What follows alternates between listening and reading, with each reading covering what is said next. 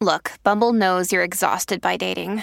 All the must not take yourself too seriously and 6 1 since that matters. And what do I even say other than hey?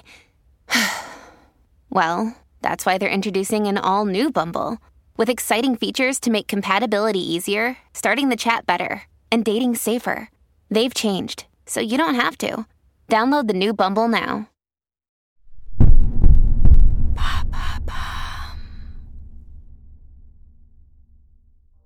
Dans le prochain épisode de L'Empreinte, vous découvrirez le témoignage de Nicolas Rohr, le cofondateur de Fago, la marque française de chaussures et d'accessoires. Et la mission de Fago est claire, engager notre génération contre le dérèglement climatique. Vaste sujet quand on est une marque de mode. Mais d'ailleurs, il y a dix ans, Fago a été la première entreprise de mode à calculer son bilan carbone prévisionnel et en 2020, la première à devenir entreprise à mission.